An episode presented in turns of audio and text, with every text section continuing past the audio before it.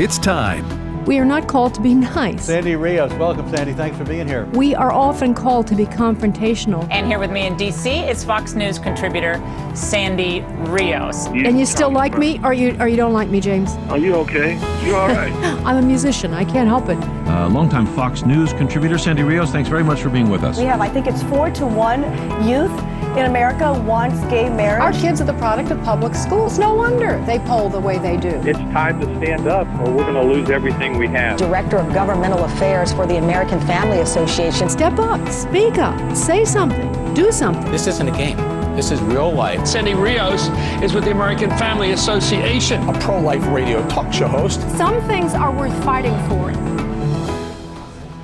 Sandy Rios with you, coming to you live from, uh, you know, hold their feet to the fire, the radio row that happens every year in Washington, uh, right across from the Capitol. We're at the, on the rooftop of Fox News, which again is familiar turf for me. I worked for Fox for so long, but I never was doing this on the roof, so this is a new experience. Uh, I'm looking at Grand Central Station; it's just beautiful, and uh, we can see the Capitol, except for the big coffee tureen that's between me and it. it it's beautiful. and I have a special guest today. Uh, there's a lot of news, always is every night, about immigration. I was watching it, I'm sure some of you are too, but Mark Morgan certainly pays attention. He's the former acting commissioner of U.S. Customs and Border Protection. Uh, he's currently a Newsmax contributor. Some of you are always wondering where you can get your news. Newsmax and I think One America now are my two favorite choices right now. He's a senior fellow for the Federation for American Immigration Reform, my longtime friends, and uh, so they're the ones that put this on every year. So, Mark, thanks for joining us. Sandy, thanks for having me, and thanks for all you do. Really appreciate. Well, we we're, we all have our own role, don't we, in trying to save this country. That's right.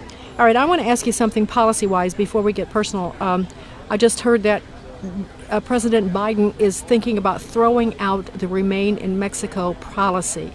Wouldn't he love to do that? Yeah, he would. And look, since day one, he actually stopped it. And MPP, what the Remain in Mexico, what what your listeners need to understand, I refer to that as the game changer. One of the most significant loopholes we had in our immigration system is that if you came to our broke into our country illegally as a family, you were released into the United States, never to be heard from again. We know 90% don't show up for their court hearings and, and they remain here in the country illegally. With the Remain in Mexico, what President Trump did is he closed that loophole. He ended catch and release, and by February of 2020, we saw the the uh, uh, illegal immigration reduced by 75%. This administration on day one removed it, and that is one of the leading reasons why we have a catastrophic crisis our border.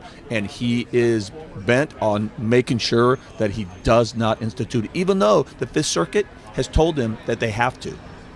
Uh, you know, and the this clarify for us. The Sure. Remain in Mexico policy was like a a department uh, regulation rule, not a law passed by Congress. That's the Correct. complication, right? Right, you're right. And- Yeah. Sandy, that, that's key because Congress, both on the Democrat and Republican side, have failed the American oh, people. Oh, really? Tell me about Right. it. Well, so That's r- terrible. Yeah, remember under the Trump administration, so the Republicans had the House, the Senate, and the White House, and they failed still to pass any meaningful legislation. So President Trump had to go back to the INA and say, "What can we do to close that loophole?" We came up with the Remain in Mexico program, unprecedented cooperation with Mexico, and Sandy, it worked. Yes, it did work.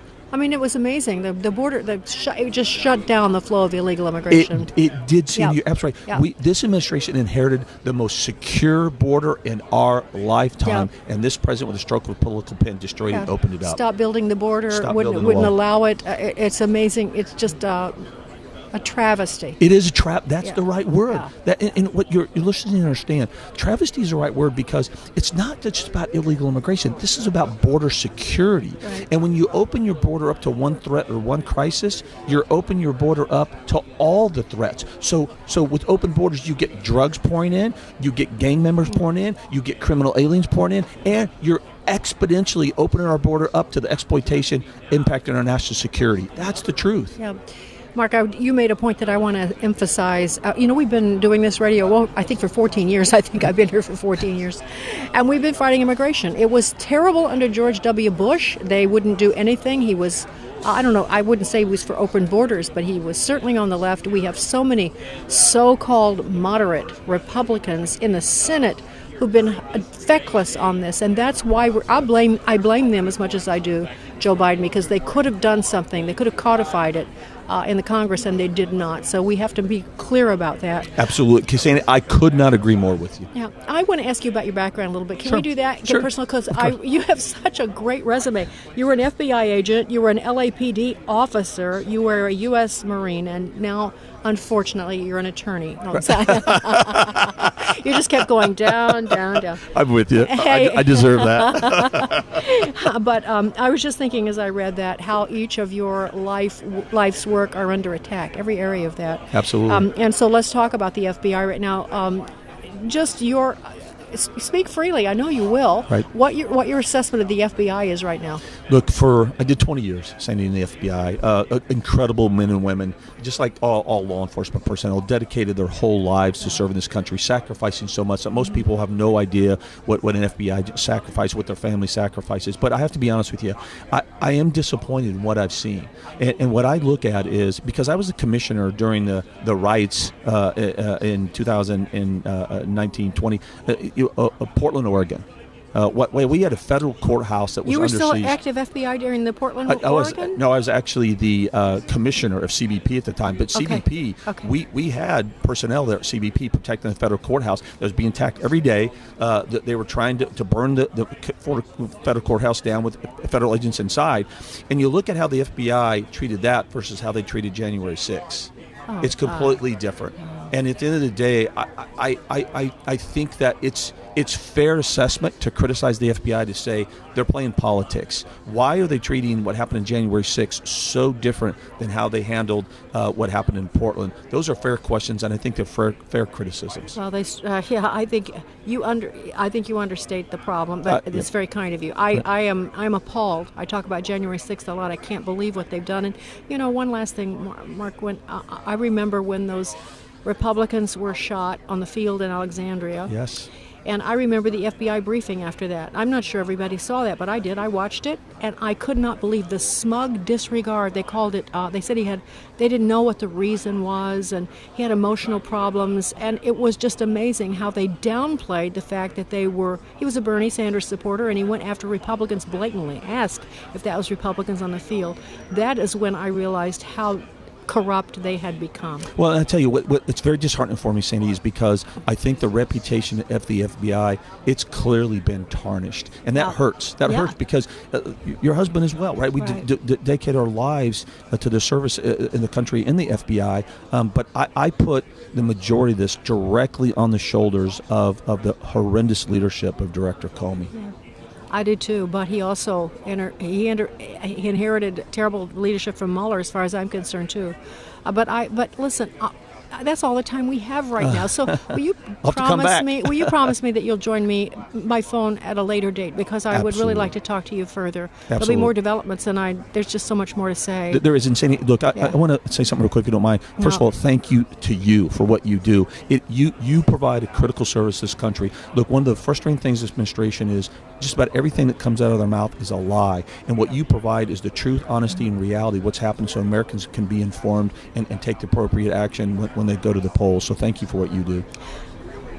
Thank you. I accept that. Thank you. And I, I believe truth is important. I think it has its own power. Absolutely. And so I'm in the business of that, and I know you are too. So God bless you, Mark. And thanks for all of your many things that you've done to serve this country. Thanks, Sandy. And I'm glad you're not stopping. You're not retiring and going back, you know, and Not yet. just going to the beach and having fun because there's no time for that. The That's country's right. dying here. Amen. Okay, thanks so much, Mark. You Thank bet, Sandy. Mark Morgan, again, the uh, former acting commissioner of U.S. Customs and Border Protection, and he's a Newsmax contributor and also a senior fellow for FAIR. So uh, we'll talk to him again soon. Okay, my next guest.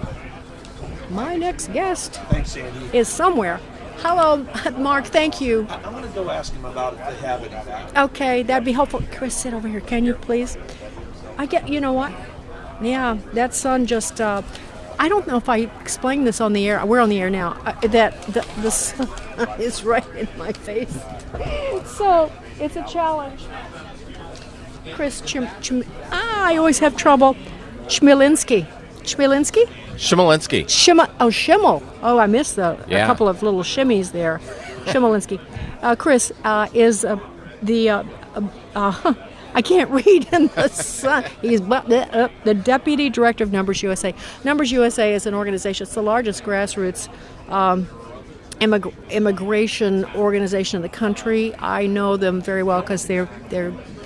Uh, Rosemary Jenks is a very good friend of mine. She's deeply connected on Capitol Hill. They have I don't know how many thousands of people you have as members, Chris. Do you know? Millions. Millions. Millions. Yeah. So that when uh, Rosemary goes on Capitol Hill and lobbies congressmen and senators, they listen to her. Big time. Yeah. And so, what are they saying now, these congressmen and senators, about the mess that's on the border? Well, uh, the good news is that uh, it's, you know, they, they say it's always easy to be easier to be in the minority than in the majority, and today's an interesting day for that. I think Nancy Pelosi is learning that the hard way. Um, so Republicans, though, they're they're staying pretty united. Um, so they're saying some good things about what's going down on the border, and uh, you know, even you've got a couple Democrats who are saying. Mm, Maybe those Trump policies weren't quite so bad. Maybe remain in Mexico was a pretty good idea. Um, so, yeah, whether we whether I, I don't think there's going to be any response from Congress as long as it stays in Democratic control. I mean, they seem to be uh, committed to this open borders agenda. Yes. Essentially, um, you know, they've got their budget reconciliation bill that they're still going to try to cobble together. Um, no money in there at all to deal with what's happening at the border, but rewards for illegal aliens. So It's, Good for them. It's it's it's shocking. It really Yeah. is how they. Uh, it's they're so blatant now. They're so bold, and I guess uh, the truth is that our Republican uh, senators and congressmen find themselves just helpless. They're hamstrung. They when are. They, when they could have done something, they did nothing. Yeah, yeah, and and um, Rosemary and and our grassroots and and us, we're we're there to remind them of that. Hey, you guys, remember those first two years of Trump? You didn't have to deal with, you know, you you could have passed strong border security through budget reconciliation. You guys decided not to. So, Chris, uh, I think of all the victories, really, numbers USA has had, I know, in conjunction with the American people, leading them in that way. I think about the, the Bush years, how we fought back Ugh.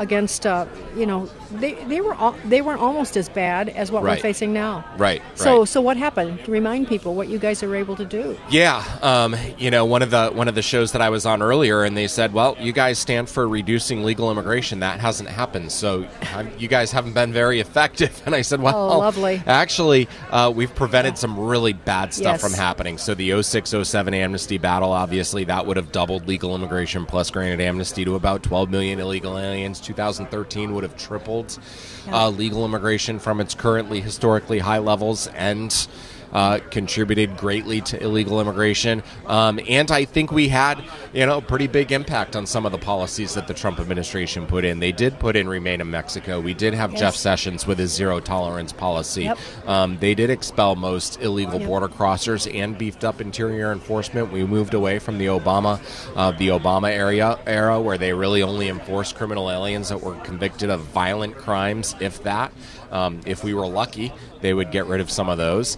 Um, so, you know, they dealt with the recalcitrant countries. These are the countries that won't take people back when we try to deport them. So they came down on some tough things with that. Uh, they pretty much ended the, the, the 2019 border search. So, so we did stop bad things from Yeah. happening, and, and we have helped on the illegal immigration front to try to stem it. But, you know, when you have an administration that just pretty much ignores the law and opens up the borders, there's only so much we can do. Right. I also would add to that, there have been so many things that have been stopped by numbers, by Right. the, the good work of numbers that are behind the scenes. Yeah. Uh, things that they were considering doing, or Right. regulations they were considering writing, and all of that. And so, oh, I got, thank you. That gentleman just is standing in the sun for me. Thank you so much. Okay. Anyway, so Chris, uh, what are we left with now? I mean, I think people just feel, uh, in, on a lot of areas, but certainly on this uh, border issue, uh, uh, kind of a there's the music. So what, what what can people do now? Anything? Yeah, the biggest thing is, if, especially if you're in a Democratic district, contact your members and tell them you're outraged about what's happening down on the border. They need to hear it because they're they're they're hearing it, but not enough. They Yeah. need to hear it more. I I think so too, and I, I point out that uh, MSNBC, one of the anchors last week, uh, just was appalled at what she was saying, and she says, "Where's Kamala Harris?" That was one of the MB, MSNBC anchors. So you know that you know the ground is shifting when you Right. hear that. Right. Chris Chmielenski, Ch- that's not right. Chim Chmielenski. Chmielenski. Rolls off the tongue, right? Numbers, I'll get it. Numbers USA. Uh, my guest this morning. Thanks a lot, Chris. Thank I you. appreciate all your hard work. Sandy Rios in the morning on AFR Talk. When an unplanned pregnancy happens to a mom in crisis, preborn clinics are there. I was extremely scared. The father did not want the child, and he had made me choose him or the baby. This mother chose life after meeting with preborn counselors and seeing her baby on ultrasound. I just felt so blessed in the hand of God on me so strong. And I knew then on I was going to serve God and I was going to keep this child and I was going to love him just like God loved me so unconditionally. Preborn Centers met this mom in her darkest hour, helping her to choose not only life for her baby, but life in Jesus. He was our little miracle child. God's timing was impeccable. Preborn clinics are the largest providers of free ultrasounds in America, introducing moms to their preborn babies and helping them choose life. To find out more, visit preborn.com or dial pound 250 and say the keyword baby. This is Pause to Pray, a chance to stop down from the daily noise of life and pray for our country's leaders. Today, we pray for Jennifer Homendy, Chair of the National Transportation Safety Board. Her agency is responsible for civil accident investigation, including aviation, highway, ships, pipeline, bridges, and railroads. Psalm 139, verses 9 and 10, reminds us of God's protection as we travel. If I take the wings of the morning and dwell in the uttermost parts of the sea, even there your hand shall lead me, and your right hand shall hold me. Right now, with this in mind, let's pray together. Almighty God, we ask you to guide Jennifer Homendy as the NTSB investigates civil accidents. We ask this in Jesus' name. Amen. Pause to Pray is a service of this station and the Presidential Prayer Team, a nonprofit, nonpartisan ministry dedicated to encouraging prayer for our nation's leaders. To learn more, go to pausetopray.org. Hello, Americans. I'm Todd Starnes. Stand by for news and commentary next. Hi, this is Todd Starnes, and I want to invite you and your family to join me for a weekend at one of the nation's premier firearms training centers. It's the Patriot Academy Constitutional Defense Course, hosted by America's Constitution coach Rick Green. Rapid fire constitutional training in the classroom and real time gun training on the range. Mark your calendars now, November 28th, three and five day options available. To sign up, go to patriotacademy.com backslash Todd Starnes, patriotacademy.com backslash Todd Starnes. Tens of thousands of patriots are heading to the unemployment line fired because they refused to get the China virus vaccine. As many as 70,000 medical professionals are facing termination in New York. Hundreds more have already been fired in North Carolina and Missouri. United Airlines just announced as many as 600 workers have been given walking papers. It is a stunning move. Woke companies seem to believe they have a right to determine your health care decisions. When it comes to abortion, Democrats say your body, your choice. But when it comes to the China virus, Democrats say your body, our choice. Just remember if you are faced with a vaccine decision, don't resign. Make them fire you. That way you have legal standing in a court of law. Be sure to download my daily podcast. I have exclusive interviews with Senator Marsha Blackburn, Mike Huckabee, and Dog the Bounty Hunter. Available right now at toddstarnes.com. Sandy Rios in the morning on American Family Radio.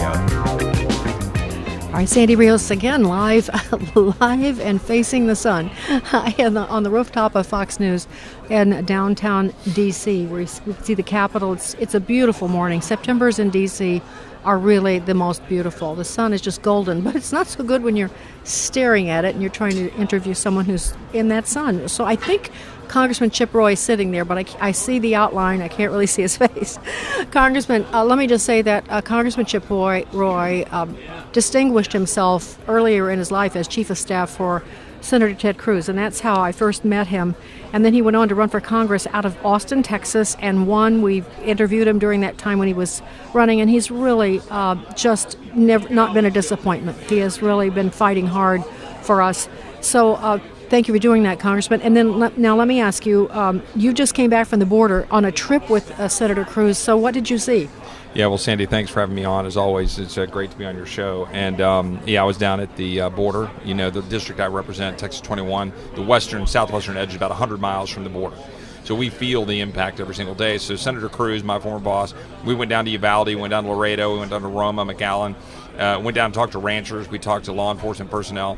And look, the thing that I want to share with the audience that isn't talked about nearly enough is the impact and the human toll of a wide open border. Democrats like to say they're compassionate. Yeah. But it's not compassionate for little girls to get sold into the sex trafficking trade. It's not compassionate for ranchers to have their fences cut, livestock getting out. It's not compassionate for ranchers to find dead migrants on their ranches. They're finding them every day. Brooks County, Texas, 95 dead bodies this year. Oh. People, the, the media is not talking about No. that. They're not talking about the three or 400 dead bodies across South Texas. They're not talking about the 100,000 Americans who have died of opioid poisonings this year because of fentanyl being pushed through the southern border because of China pushing it through and the cartels making hundreds of millions of dollars.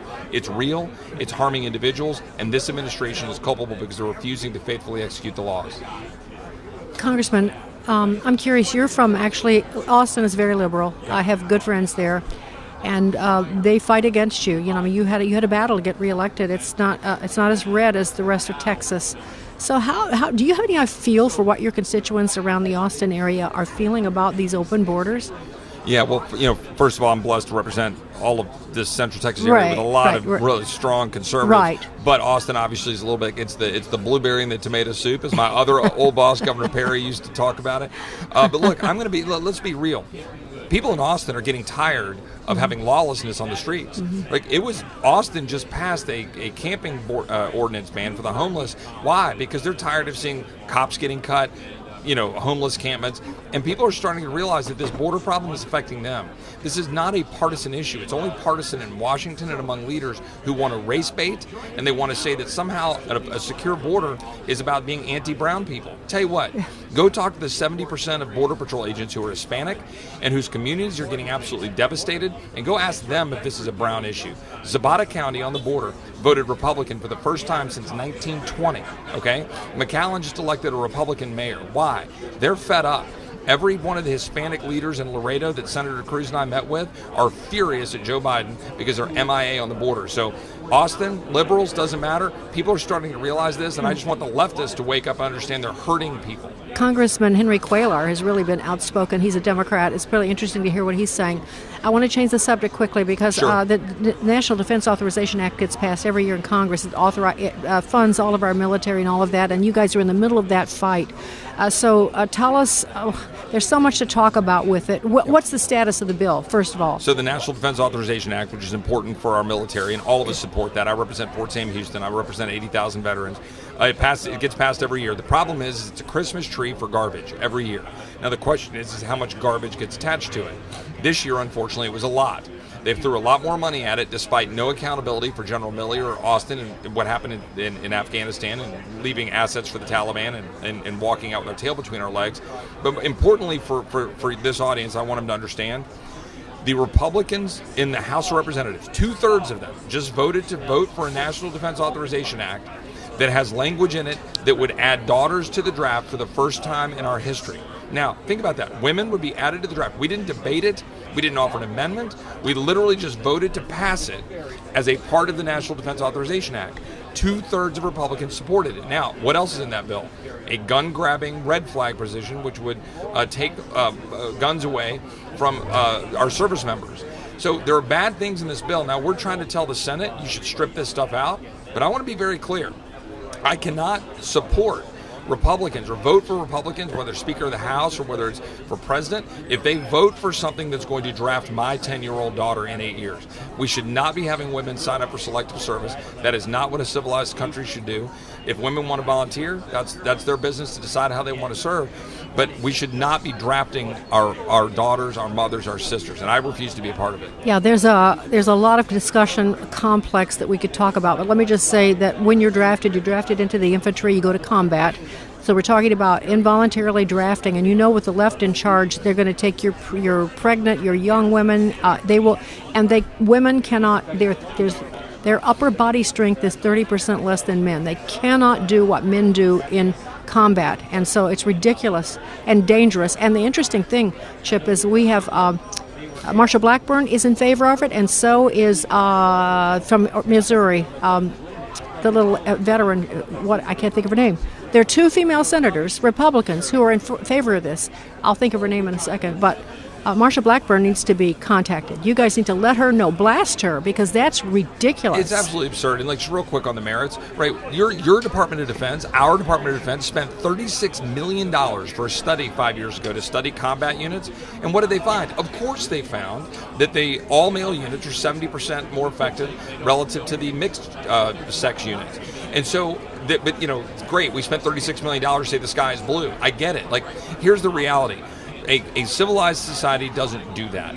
And and I hear my Republican colleagues say, "Don't worry, we won't draft our women. They won't ever actually draft them into combat." Hold on a second. Do you trust a federal government that just left 85 billion dollars in the hands of assets in the hands of the Taliban? The federal government that refuses to secure the border, a federal government where the president is now saying we're going to force people to get vaccinated by forcing businesses to vaccinate their employees, or go into Texas and say we're going to stop monoclonal antibody treatments. Do you do you trust the federal government that does all that to say they're not going to draft your daughter? I do not, and no Republican should vote to add women to the draft. No, it's it's really it's uh, you say you're saying two thirds of the Republican caucus voted for this. Yes, yes. Why? Oh. Because they hide behind the National Defense Authorization Act and they say we must do this because it has a pay raise for our troops. You know what? I support supporting our troops, but I am not going to allow troops to be used as cover to go say that we must force our girls, 18 year old teenage girls, to go sign up for selective service. I can't let you go without asking you about this because I don't know how you feel about this, Yeah. but that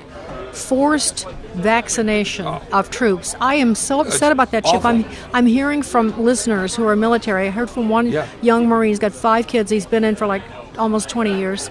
And uh, he says, I, I can't, I don't want to get that vaccination. And he said, and so now uh, President Biden has signaled that he doesn't want to give honorable discharges to those that refuse it. What are, you, what are your thoughts about this? Well, it's absolutely horrific. I mean, we should not be forcing these vaccines on anybody. Okay, that's not what we do in America. We should not be doing that.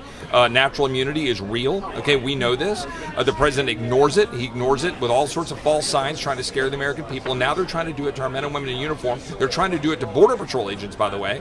They're oh, I trying know. to force it I know. As of November 1st, I haven't even talked about that. and yet. on the dishonorable discharge, like, look, uh, the Republicans are actually hiding also behind supporting the NDAA because they added an amendment to make it an honorable discharge. Well, great, I support that. But they didn't you- pass, did but- it? Well, well, they they added the amendment in the NDAA, so it would change that. But you know what? Why are we forcing them to even have an honorable discharge? Ah. Why are we forcing them to have to get right. out of the service? Who's going to fight for them? I, this this young Marine has contacted his congressman, who is but Mark. He's a veteran himself. Green? Mark Green. Yeah, well, And Mark, Green offered that amendment to Yeah, but Mark a- Green didn't do anything to help this Marine. I just want to say publicly, it's very disappointing. There doesn't seem nobody seems to be fighting uh, on their behalf. Well, it's I'll lip say, service. well, and I don't know that Marine, and he can take that up with Mark. Mark's a good man, and I know Mark, and Mark offered the amendment to change it to be an honorable discharge. But my point to my colleagues is great, do that, but you can't use that to hide behind supporting a bill that will draft our daughters. And by the way, we shouldn't be even honorably discharging men and women in uniform who want to serve. They've served their country, and now the president's saying you have to go get a jab when maybe they've got natural immunity and they don't want to do it. It's Well, absolutely well, infuriating. Well, that's the point. I think Yep. with the congressman, he's not even willing to fight that. You know, uh, so that it's not good enough. Yep. They're not fighting hard enough. Yep. Uh, Congressman Roy, let's talk about this more Sure. later, okay? Happy when I'm not when we don't have these time constraints. But I'm so glad you joined me, and um, God bless you and your family. God bless you. And Thank keep you you for what safe. you do. God So, bless you. We'll thank talk you. soon. Thank, care, okay, all righty.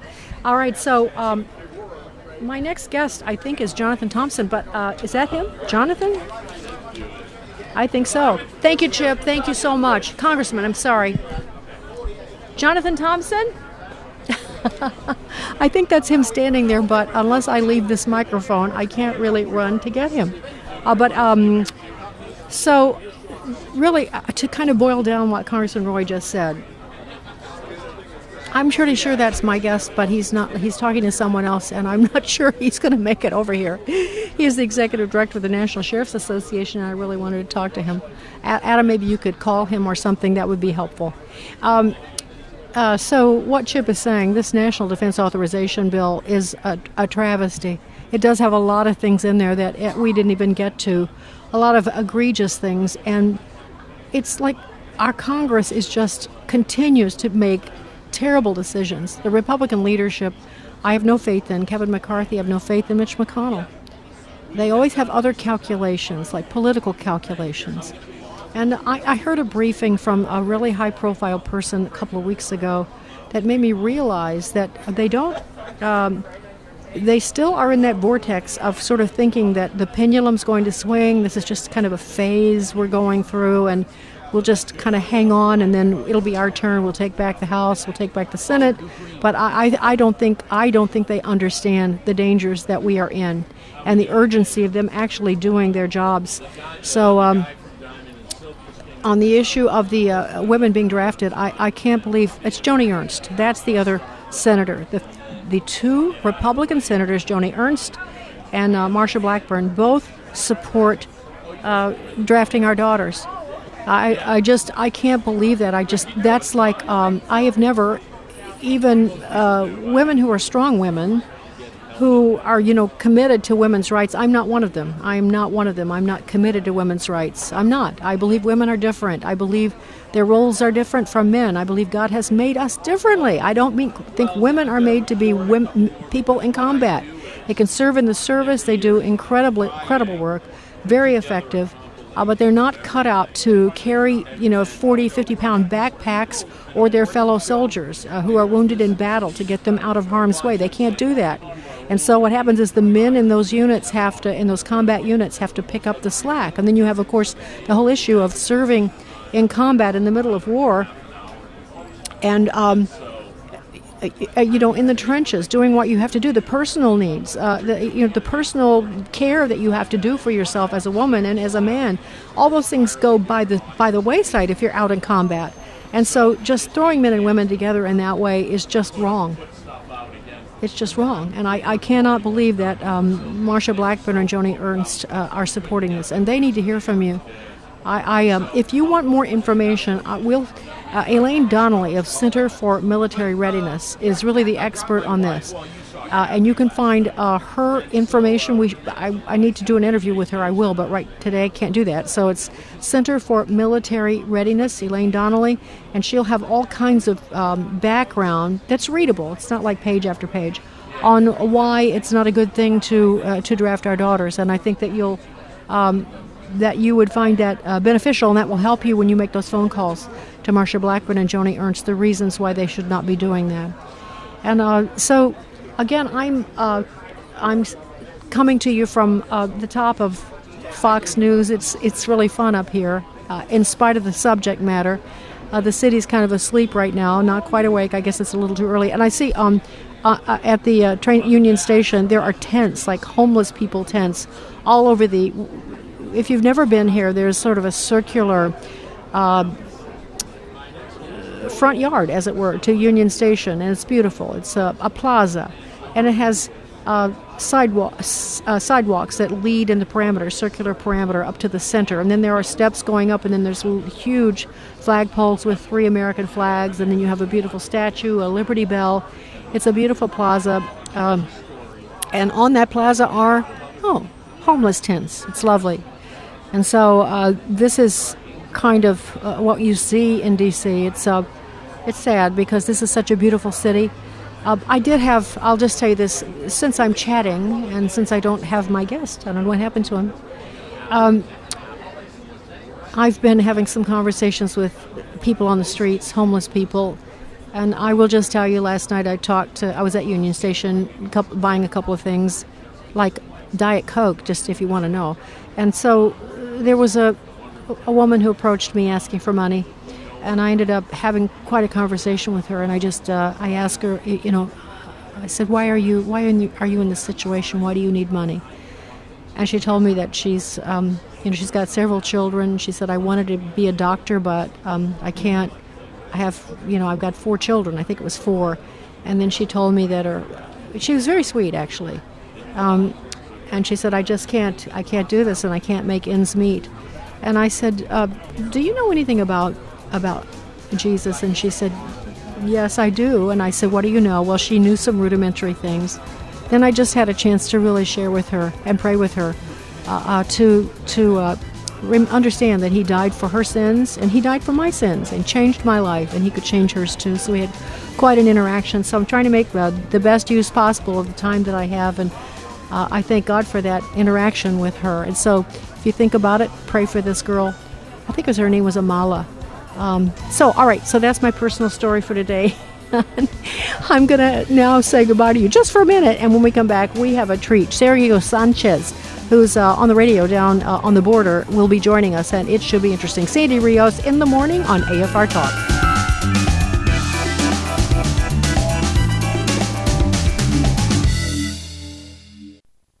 On the next Today's Issues, we'll continue to inform listeners. I don't know anybody who's ever been pulled over for driving while gay. Encourage Christians to make a difference. Our encouragement to folks is to find some help yeah. to, in a Christian way, deal with the temptation. Amen. And equip you to help restore the moral foundations of our nation. It's the squeaky wheel gets the grease. Don't miss the next Today's Issues, weekdays at 11 Eastern, 10 Central on AFR or online at afr.net.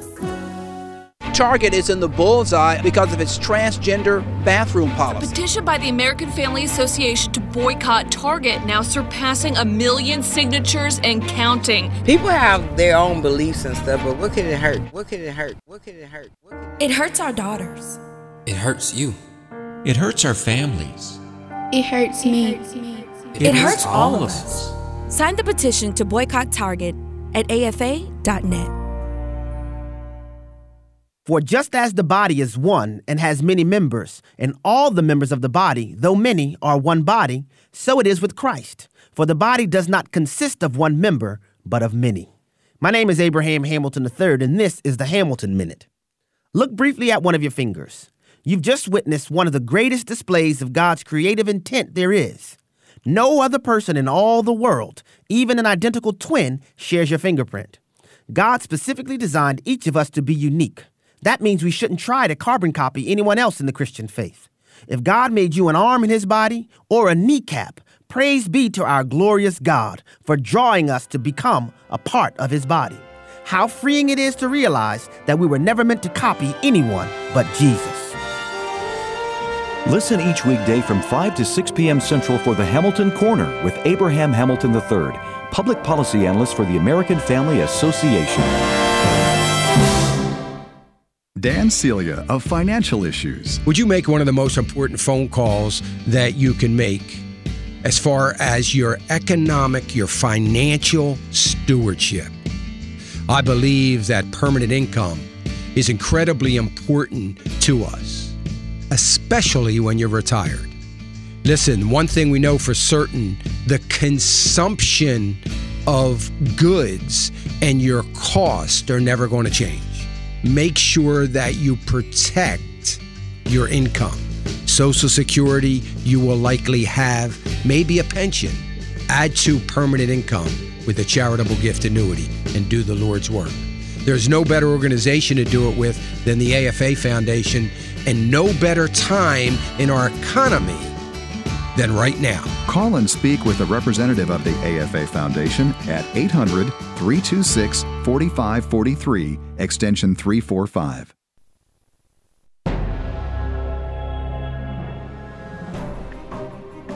This is Frank Gaffney with the Secure Freedom Minute. Joint Chiefs Chairman Mark Milley has informed Congress that it's, quote, too early to tell, unquote, whether the American people are safer as a result of the humiliating strategic defeat in Afghanistan that Joe Biden engineered with his help. He says we'll know in six months.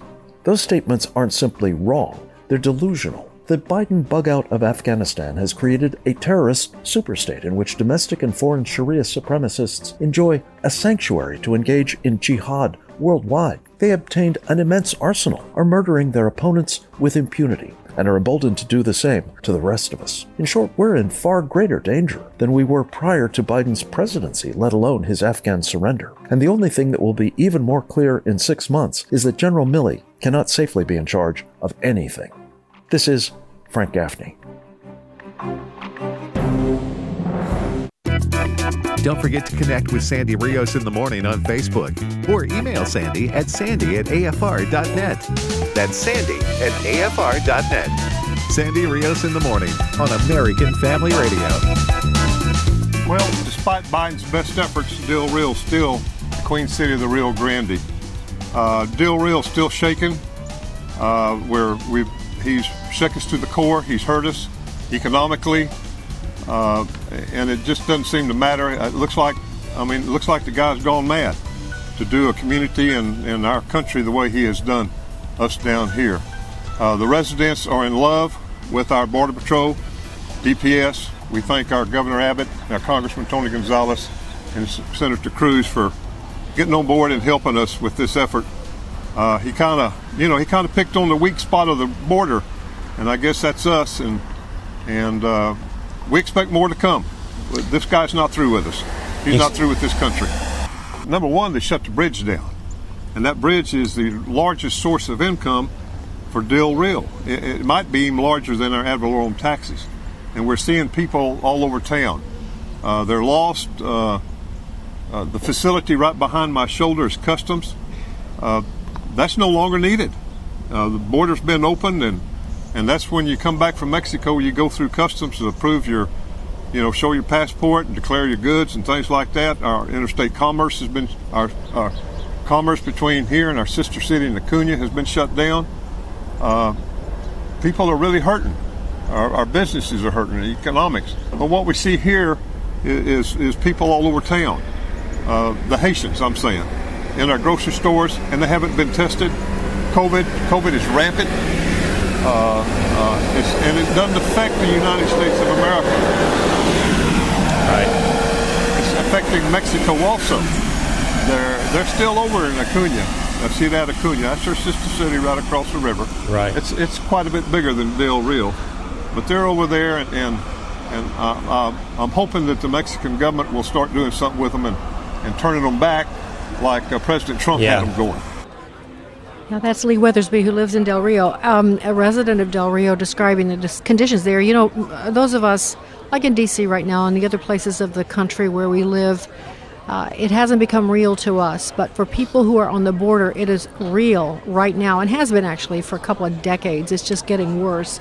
And so Sergio, Sa- Sergio Sanchez is a talk show host at KURV AM 710, McAllen, Texas. McAllen really is ground zero of this border crisis. And so, uh, Sergio, uh, thanks first of all for joining me. Yeah, thanks, Sandy. Thanks So- for the invite. All right, so uh, let's talk as a private citizen. You live in McAllen, I'm guessing. Yeah. Yeah. So, t- describe what is what's life like there? Is it business as usual, or what? How how is this disrupt disrupting life? There's a 10 mile difference between um, city limits, McAllen, and the Rio Grande River. Unlike Del Rio, Del Rio's right on the river. Del Rio, Texas, right on the river. So they were hosting people coming in.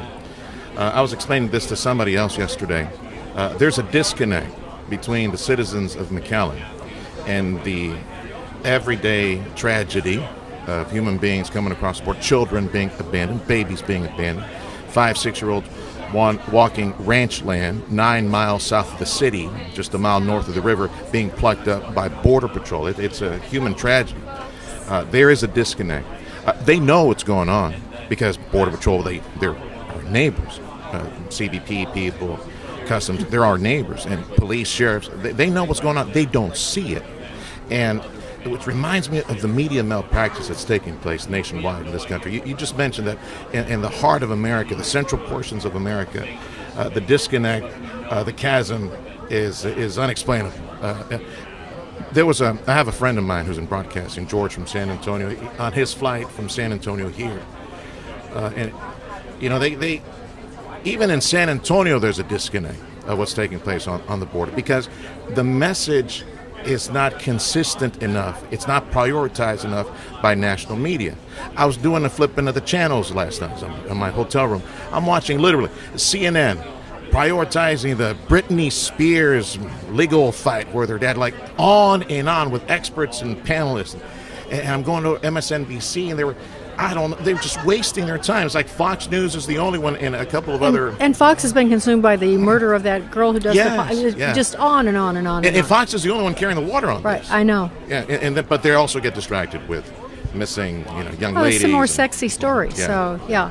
Uh, I, I, maybe, I don't know what it is, Sandy. Maybe it's it's illegal immigration, border human tragedy fatigue on the part of, of media or a country. You know, because there's war fatigue, and, and on this issue, maybe we're just tired as a nation uh, with this problem.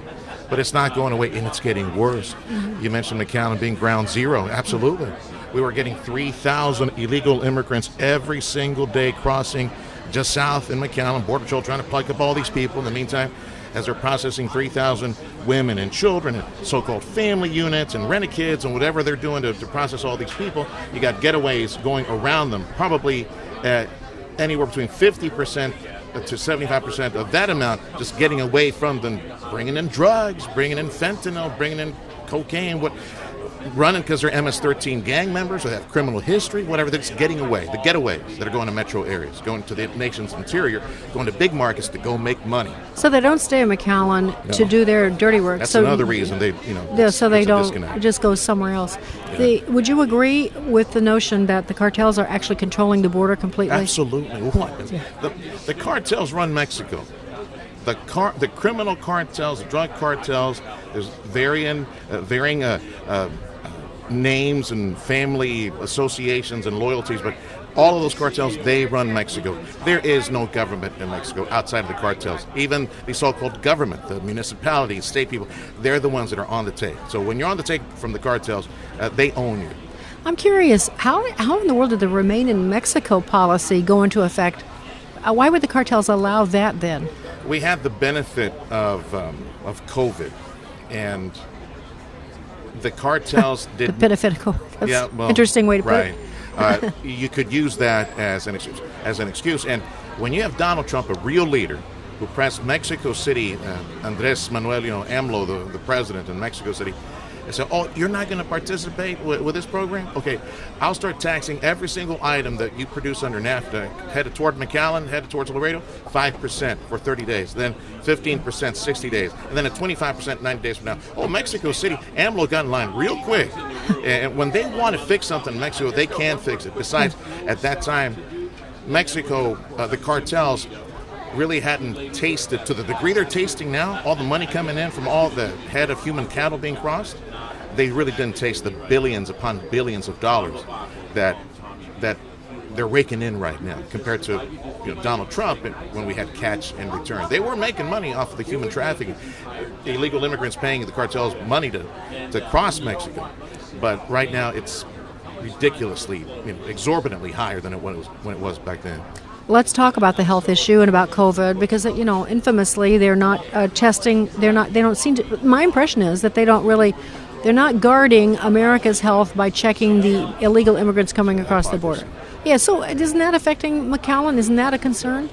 Yeah, it is. Uh, it, we've been fortunate that it, it didn't lead to a deadly outbreak of COVID. Yeah, it probably spread quite a bit. We got the county health authority, but they were counting based on addresses and city of residency people that were tested by Catholic charities or the you know, non-government organizations because Border Patrol doesn't do that.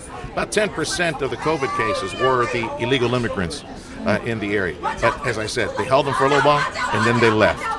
They left the mark. They went to So they went to the country somewhere. somewhere. And they put them on planes. Oh, yeah. This is the irony, you know, that they would you you can't get on a plane unless you've had a COVID test or for some the vaccination, and they put illegal immigrants sitting next to you without any kind of checking at all. Harlingen, so- Texas is 45 miles east of McAllen. It has a, we have three airports: Brownsville, Mc, Harlingen, and McAllen. Uh, it's the McAllen airport that almost every single outbound flight is full of women and kids and, and family units with their little manila folders. They've been processed by Border Patrol with a notice to appear or a notice to report, whatever. They've gotten the little magic ticket to enter the interior of our country, and they fill up those planes. I did not take an outbound flight from McAllen. I went to Harlingen, and that plane was pretty much empty, uh, coming over to Houston, then eventually to D.C. Yeah, it's every day. Talk about the big uh, so-called charities that are uh, in the past. I knew more about this, like w- during the uh, Obama years. I knew more about the charities that were encouraging, and you know, it was a big money proposition. They were making millions of dollars from Yeah. the government.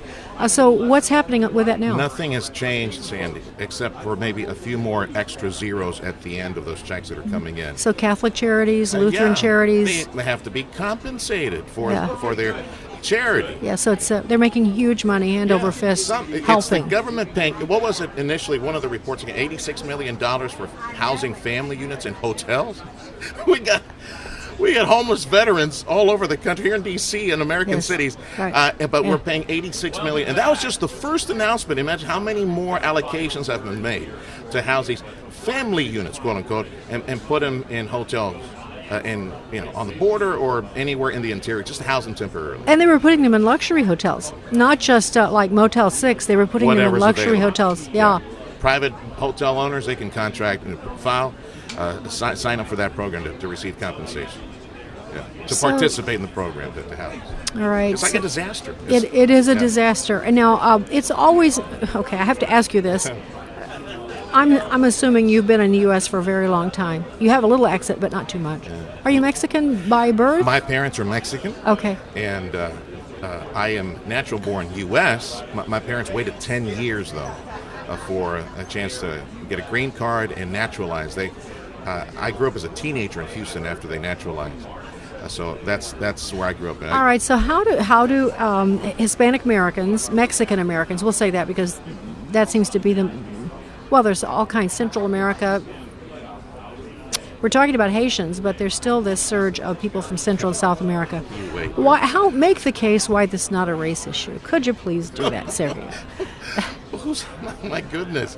Um, race has nothing to do with it. Um, I, you could, I suppose, if you could turn the tables on the Biden administration, you could say, "Hey, why you guys kicking out these folks from Haiti? How come you didn't fill planes up from folks from Central America? How come you're you're being you're being racist, discriminatory against the more darker skinned, uh, uh, you know, nice people from from Haiti as compared to the uh, brown skinned folks from Central America? There's a disparity, a desperation, a lack of a lack of confidence, quite frankly, when it comes to this administration in handling the situation. It's it's a disaster. I was gonna, s- I said earlier, it's like a disaster. I meant like a disaster, like a FEMA hurricane type. Yes, right, Where they open right. up hotels. No, I agree, yeah. but it's you know they, they don't know what they're doing. Biden doesn't know what, what, what he's doing. Oh well, I Well- think he does, but I'm sorry. Sergio- I'll take that back too. Sergio, I, I, I sense just like uh, Henry Cuellar is he's a Democrat and he's talk he's concerned. He's talking about it. Uh, he's worried about the Haitians coming across the border and. I was I've said this three times on the show today, but I'll repeat it again. MSNBC is actually one of their anchors was talking about what's happening at the border and was saying, "Where's Kamala?" Now that was just last week. So my question for you is: Hispanic Americans are widely, most for the most part, demographically uh, Democrats, and I understand that a lot of the media they don't have media so that they they're sort of co-opted uh, to Democrats. Um, so, what do you think this is doing? Do you sense a shift in the Hispanic population? I mean, of the Hispanic culture, because a lot of the Hispanics are American culture. So, I'm talking about Hispanic I would culture. only hope that there is a shift from more common sense uh, Latino, Hispanic Americans toward solving this issue, uh, arresting this problem. I think I, I, I'm a strong believer that is for conservative Hispanics, which is roughly a third of the vote, national, local. Uh, you just go look at the numbers.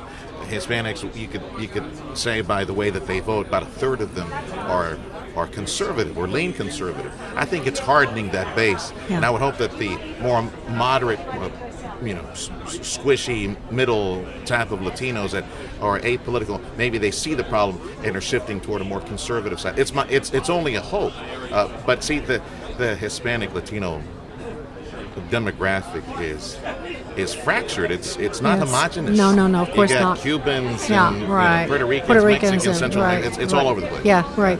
Okay, question uh, before we have to say goodbye. Oh, there's the. There's the music. Are you happy with the way the governor's handled this? Your governor, Governor Abbott. I I thank him for trying, and I more power to him. We got to do something. We just can't sit back. It's a it's a it's a human tsunami. You got to do something. Thank you, Governor Abbott. All right, Sergio Sanchez. Talk show KURV AM 710 in McAllen, Texas, if you're down there, and lots of you probably are down there. So, Sergio, thanks. I appreciate you joining me today and uh, spending Thank your, you. your the voice that you have, lending it to us for a little bit of time here. Call Thank you. anytime. friend. Okay, all right. Sandy Rios in the morning on AFR Talk.